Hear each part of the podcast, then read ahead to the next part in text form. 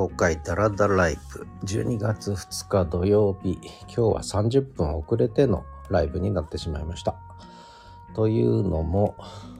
東一郎くんの北海道犬東一郎くんのお散歩が長引いたと、えー、今日はそもそも家を出るのがちょっと遅くなったんですね。これはなぜかというと、昨日の夜私がちょっと夜更かしをして寝るのが遅かったということで、起きるのも遅くなって、いつもはよじはんとかには目が覚めて、ごじはんには布団を出てベッドを出てね、でお散歩行くんですけど、ろくじぐらいには、今日は目覚めたらろくじはんでした。なのでお散歩に出たのがもうしちじはん近くなっちゃった。あとしちじ過ぎだった。でお散歩から帰ってきたのがもうくじにじゅっぷんぐらいになってたかな。なのでくじじゅうごふんからのライブはさすがにできないということで、さんじゅっぷん遅れ、くじよんじゅうごふんから、えー、今日はじゅうじじゅうごふんまでお送りしたいと思います。そんな東一郎くんは今ソファーですやすやと眠ってます。今日はね、あの散歩時間が遅くなった紅葉というか、そのおかげで普段会えないワンちゃんに会えたんですね。えー、トイチロー君は結構お散歩時間早いので、あんまり朝ワンちゃん会えないんですが、この時間だと結構ねワンちゃんが出始めて、で久しぶりに夏以来に会ったワンちゃん、黒芝のワンちゃん、そしてとても仲のいい黒芝のワンちゃん、黒芝今日にひき仲良く遊びましたね。で他にも、えー、柴犬のおばあちゃん、えー、おばあちゃんワンちゃん、あとは誰に会ったかな、忘れちゃった。もうちょっとお散歩疲れで頭がぼーっとしてますけど、まあ、そんなことで、えー、公開ダラダラダラダライブ、今日がじゅうきゅうかいめになりますけれども、この番組は札幌のオープン、うんエアーなオープンスタジオからお送りするということなんですが、さすがに今は寒くて、今日は気温がマイナスななどまで朝下がったのでとても寒かったんですが、まあさすがにオープンエアーはできないということで、リビングのソファーに座って、隣では東一郎くんがぐっすりすやすや眠って、えー、目の前にはテレビが消音でついていると、えー、何の映画かわかんないんですけども、えー、まあそれを見ながらこう喋ってるということで、この公開ダラダライブは本当にたださんじゅっぷんかん台本もなしに何の考えもなく、時間になったら録音ボタンを押して、まあ、今日はさんじゅっぷん遅れちゃったんですが、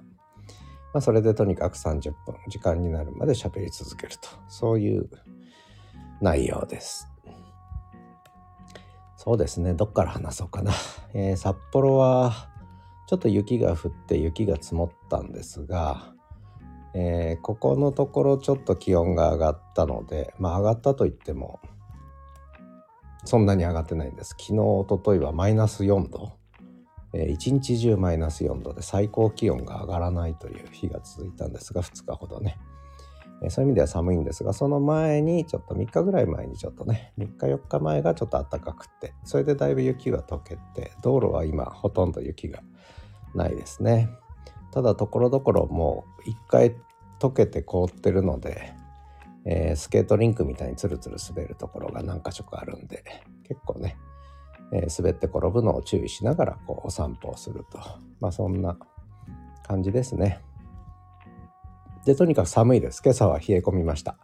えー、この冬一番の寒さですね。札幌はねマイナスななどで、これから多分来週にはマイナスじゅうどとかねいう日も出てきますが、まあ一方でちょっと上の最高気温の方も多少上がる日も出てくるので、まあ雪が降ったりちょっと溶けてみたりしながら、えー、路面もどんどん凍結したりしながら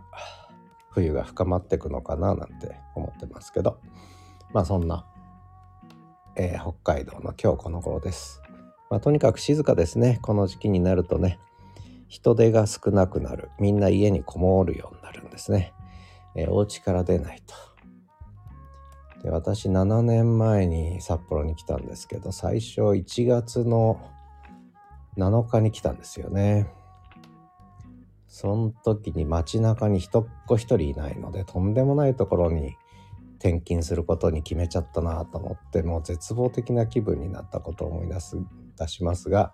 これが春先になると人がちゃんと出てくるというね。冬は本当に人通りが少なくなって、みんな家の中で暖房を焚いてぬくぬくとこう過ごすと、えー、テレビを見たり、まあいろんなことやってるでしょうね。読書をしたり創作活動をしたりで、アイスクリームを時々食べたりね、えー、するんですね。まあ、そんなことをしながら冬にもアイスを食べる北海道民ということなんですが、えー、まあ北海道話はいいね、こんなもんでね。えー、このいっしゅうかんは結構いろいろありましたが、うーん、いろんなことを前回も喋ってるんで何喋ろうかなと思うんですけど、まあ一番最近だと昨日から師走になってじゅうにがつついたちですね、えー、じゅうにがつは早いですね。っていうか早くもじゅうにがつになってしまった。さらにじゅうにがつに入るとさらに時間が早く進むというふうに思ってるんですが、もうじゅうにがつふつかになっちゃいました。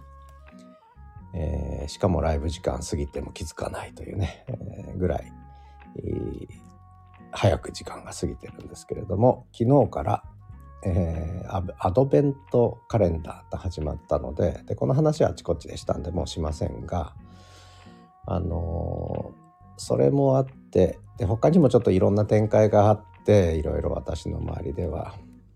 なので、ハテナブログをちょっと再開しましたね。えー、少しこういろんなものを時系列ではなく、時間の流れではなく、こうテーマごとにこう発信するということを実は結構心がけてきたんですけども、ここいちねん、えー、エスエヌエス を今年のいちがつにじゅうくにちから、えー、還暦の年を迎えるということで エスエヌエス をにねんぶりに本格的に 再, 再開したんですけれども、まあ、そんな中でノートメインで始めて、でその時に意識してたのは時系列に埋もれないと。えー、Twitter、Facebook ってのは時系列で埋もれてっちゃうので、時の流れとともに記事が全部埋もれていくので、そうじゃなくて時系列に埋もれないテーマで埋もれない内容で発信するということを結構意識してきたんですよね。つまり時の流れを超えて生き残るような内容をなるべく発信しようということで、その時のツールとしてはやっぱりブログっていうのは時系列で流れちゃうんで、で、ツイッターもフェイスブックも時系列で流れちゃうんで、まあそれでそうではないノートというね、えー、エスエヌエス を使って時系列に流されにくいテーマ性を持った記事構築ができるだろうということで、で、実際そういうふうにまあいちねんかん、ほぼいちねんね、展開してきたわけですが、これでじゅっかげつ経ったわけですかね。あ、じゅういっかげつ経ったわけですかね。じゅっかげつか。本格的に書き始めてね、いちがつにじゅうくにちからですからね、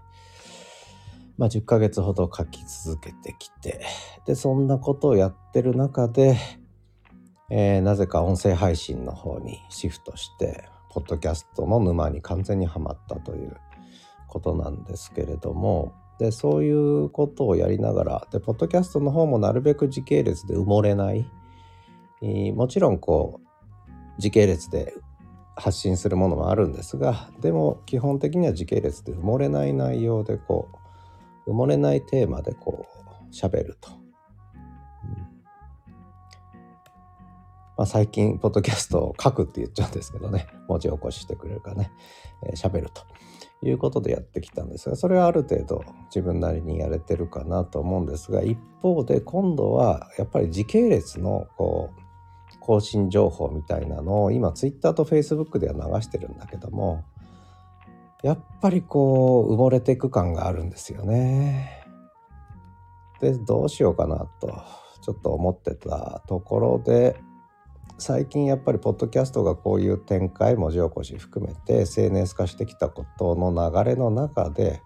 やっぱりもう一回文字の エスエヌエス であるブログですね、ブログベースの エスエヌエス というのがもう一回こう音声を取り込む形で復活するんじゃないかなという気がやっぱしてきたんですよね。で音声だけじゃなくて映像もそうですけど、で YouTube もポッドキャスト展開し始めましたので、そういったのを全部盛り込んで、えー、自分のプラットフォーム、自分のですよね、自分のプラットフォームを作ろうと思ったら、やっぱりこれは一つブログっていうのはいいツールなんですよね。うーん、例えば自分の個人ホームページに作っても、まあ、そこには結局ブログぶら下げる形になるでしょうし、であとはこうなんだろう、えー、出来合いの YouTube というプラットフォーム、リッスンというプラットフォーム、Spotify というプラットフォーム、あるいはポッドキャストの各配信サービス、それから Facebook という自分のフィード、それから Twitter という、まあ Twitter の場合自分のフィードないわけですけどね、あるいは Instagram とまあスレッズがあるわけですけど、そのあたりのメディアで、もう一個今 Discord って始めましたけど、やっぱ Discord は広がりに欠ける。Twitter、Facebook はまあある程度広がるんだけれども、やっぱりある程度もうなんでしょうね、すでにすでにフォローしている方とのつながりがメインになってくると、もう固定した人たち相手にこう発信しているような状況になってくる。で見てる方も飽きてくるだろうと。でもう少しこう広がりを持たせたいという時に、まあどうするかですよね。でいっこインスタグラムって結構ありなんですよね。だからこれをちょっとあのワンコのインスタは結構ね、あのそれなりにフォロワーさんもいるんですけど、私個人のインスタはちょっとあんまり更新がとの止まってたので、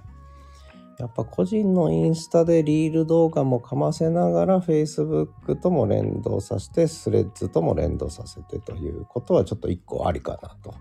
いうことで、前回インスタグラムをねもう少しこう活用しようなんて話をしたんですが、でまだやれてないんですけどね、やっぱり今インスタでやり取りする人多いんですよね。でこれは理由があって、結局スマホベースのやり取りができるのがインスタなんですよね。で僕インスタグラムでメッセージ来るとちょっと違和感あるんですよね。やっぱり Facebook でメッセージは送ってくれると思うんだけど、今の若い世代、まあ、よんじゅう代以下ぐらいはもうインスタメッセージの方が メ, メインなんですよね。 Facebook でなんでメッセージ送んなきゃいけないのみたいな感じで、ね、で ライン よりもやっぱりインスタでメッセージを送るってのは普通になっちゃってるんだよね。これは僕にはあんまりなかった感覚なんですけどね。まあそんなことでちょっといっこはインスタというのをもう少し自分のプラットフォームで、インスタグラムのいいところはやっぱり自分のプラットフォームなんですよね、あれはね、えー、共通のフィードに流されるんじゃなくて自分のプラットフォームを作れるっていう、だからある意味自分の個人ホームページみたいなね、写真メインのね、あるいはリール動画メインのね、えー、個人ホームページみたいな使い方がまあできるんだけど、でもそれだとやっぱりこう文字情報ですよね。文字情報の発信、あるいは音声情報の発信っていうことはできないわけだ。インスタではね。できない。で、時系列の発信はインスタはやっぱりしやすい。だけど今言った限界がある。そうするともうちょっと、もっと、もっと統合的に包括的に映像も音声も文字も総合的にこう発信できる自分のプラットフォーム、ホームページ、というとやっぱブログなんだよね。ブログで、そのブログはいろんなブログがあるんだけども、私アメブロも持ってたし、ワードプレスも持ってたし、持ってる、まあ今でも使ってないだけであるんですけど、あとブロガーも結構ね有効活用してたんですけど、で今更ちょっとブロガーやる気もないし、ワードプレスやる気もないし、アメブロやる気もないので、そうするとね、まあリッスンを今やってることもあって、そことの連携考えるとやっぱハテナブログっていうね選択肢が一番いいんですよね。ハテナブログ、うん、でハテナブログも実はみっつほど持ってるんですよね、ページをね。で一つはあの裏日記というあのメインの日記だけじゃ、あ、これブログ時代ですけども、メインの日記だけじゃ書けないことを裏日記にこう書いてたっていう時代なんですが、それハテナブログで実はこっそりね、裏日記、もう全然更新してませんけど、えー、その裏日記っていうのが死んだ状態でね、えー、氷河の中に埋もれてたと、デビルマンのようにね、そんなことなんですが、でそれはそのままちょっと裏日記は置いといて、でむしろもう一つのこうアカウントで実は政治学ですね、政治学者としてのこう政治的なコメントをするのを実はやってたんですよね。でそれはちょっと今のポッドキャスト配信との関連でやっぱり政治ネタ、うん、の一つの発信のブログとしては復活させていいのかなというふうに思ったのが一つで、もう一つ使ってなかった同じアカウントでもう一個ホームページじゃないやブログを立ち上げてたんですよね。でそれをあのちょっとリニューアルして、このいわゆる始めるキャンパスってこのポッドキャストノートのプロジェクトとリンクする形で始めるキャンパスの更新情報をこう毎日載っけるページ、あ毎日載っけるブログとしてやっぱり一個活用してもいいのかなと。で今更新情報は全部まあツイッターには流し Facebook にも流ししてんだけどやっぱり残らないですよね、自分のページとしてはね。それが嫌なんですよね。でそれを毎日インスタにやるのも嫌だしちょっと違うし、そうするとやっぱブログなんですね、うん、ということで始めるキャンパスの要するに毎日更新情報を毎日載っけるブログをいっこ昨日からじゅうにがつついたちで切りもいいしアドベントだし始めようとということで始めたんですね。でこれはもう自分の時系列の記録を載っけていくと。でこれまでDiscordにねちまちまと誰も見てないけども載っけてたんですけど、誰も見てないとこ載っけてしかも拡散性がないとするともう自分のメモにしかなんないん で, で同じことやるんだったらもうちょっと拡散性がある他の人もこうアクセスできるプラットフォームがいいやと思ったらやっぱりハテナブログですよね。まあ他のブログでもいいんだけど、うんやっぱりハテナブログでがあるといいかなとね、えー、いう気がしましたね。だからそういう意味ではまあ自分のポートフォリオというかそれを構築するみたいな感じで。で政治学者としてのブログといっぽんね、これを再起動させるのとぼちぼちと、でそこにはポッドキャスト情報とかも載せていくし記事も書いていくしノートの記事との連携もそこでできるし、でハテナブログ見たらこれあれですよね、収益化もできるようになってるんですね、記事有料販売もできるようになってるんでこれもちょっと使ってみたいなと思ったんですよね。で今言った始めるキャンパスのブログがこれ昨日から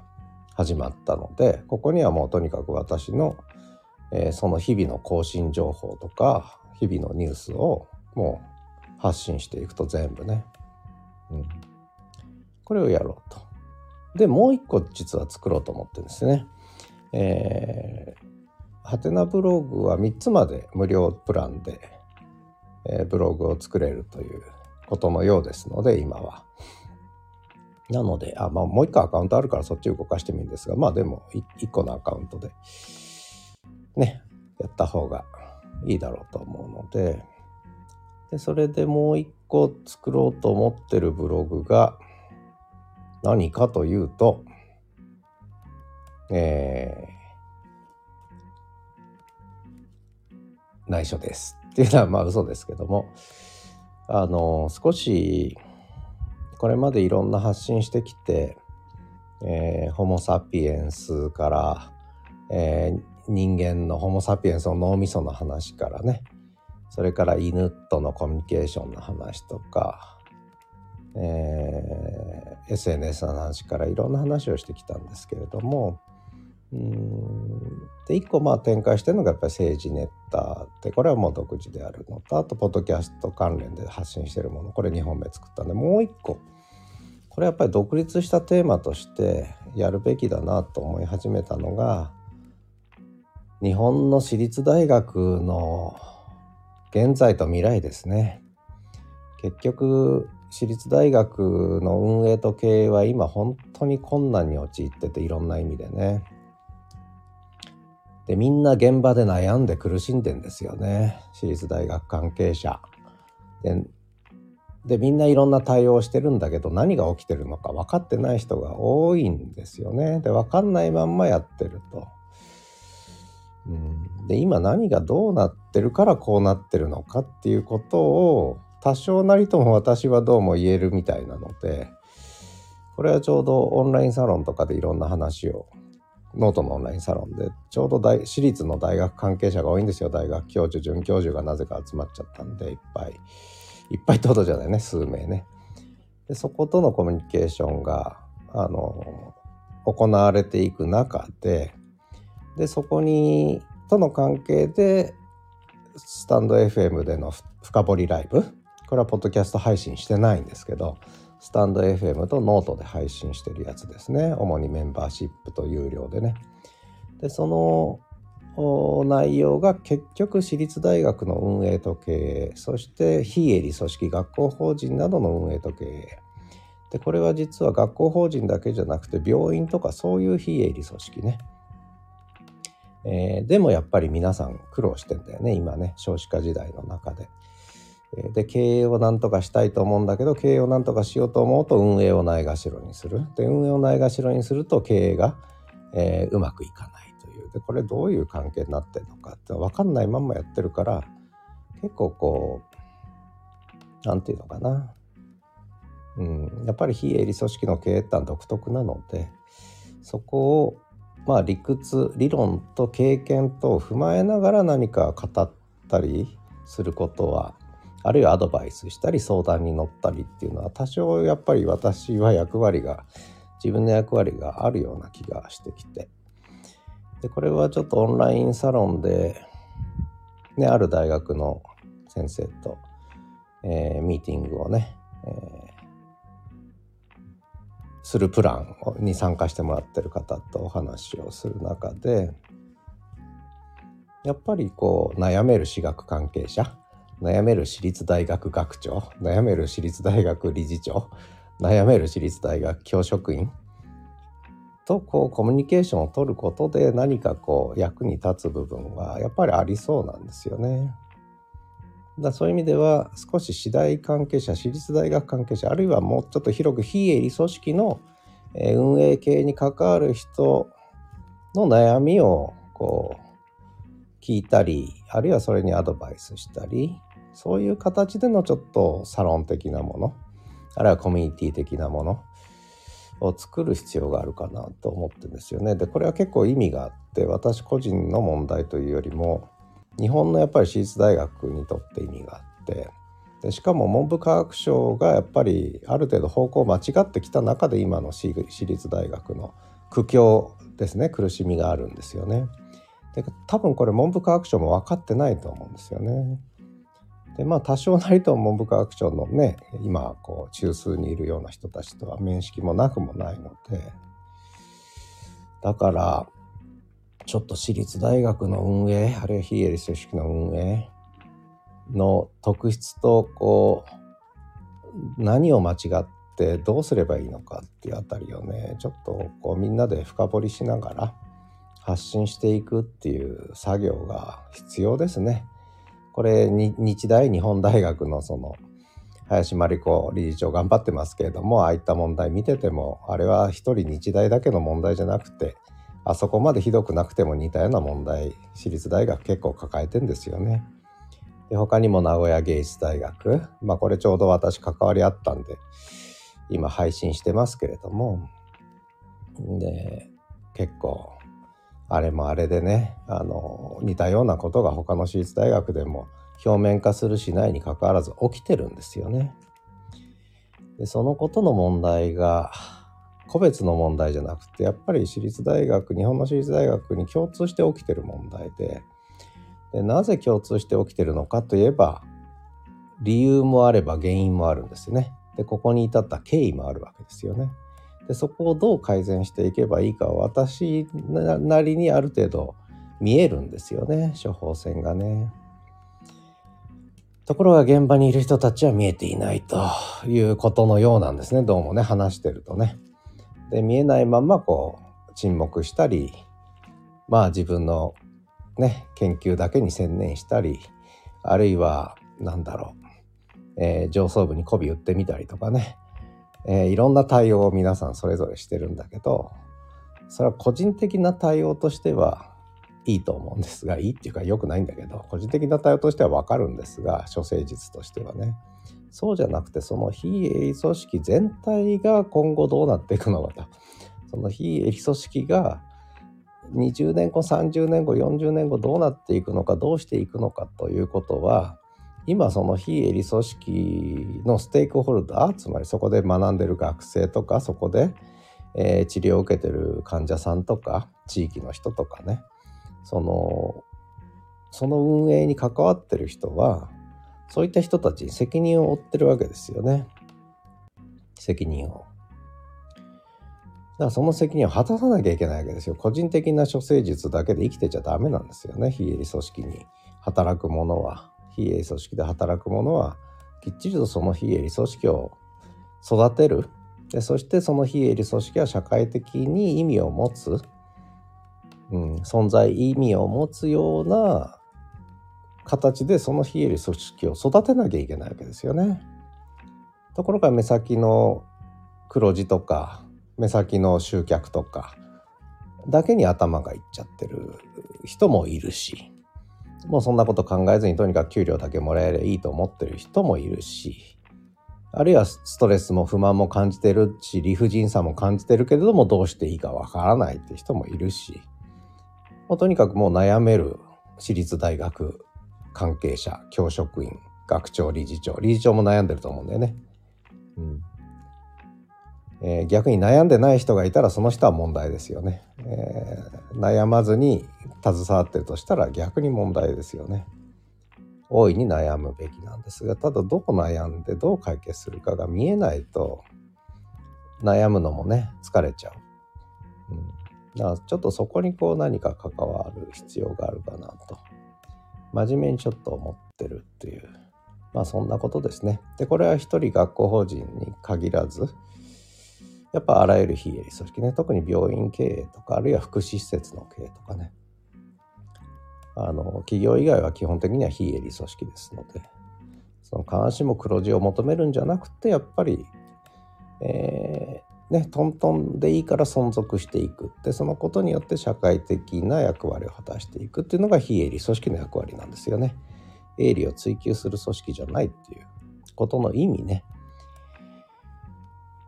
ところがまあ儲けに走ったり規模を拡大することに走ったり、いろんなことを考えるんだけど、それはもう構造的に無理なんですよね。実はね、えー、規模が縮小してるわけですから、実際日本国内だけで考えてたらね。本当に規模を増やしたいと思ったら、もう日本の国を飛び出してアジアとかに進出した方が、まだ経済成長している国に行けばね、人口増えてる国に行けばなんとかなるけども、縮小なんですから、縮小の中でね、みんながみんな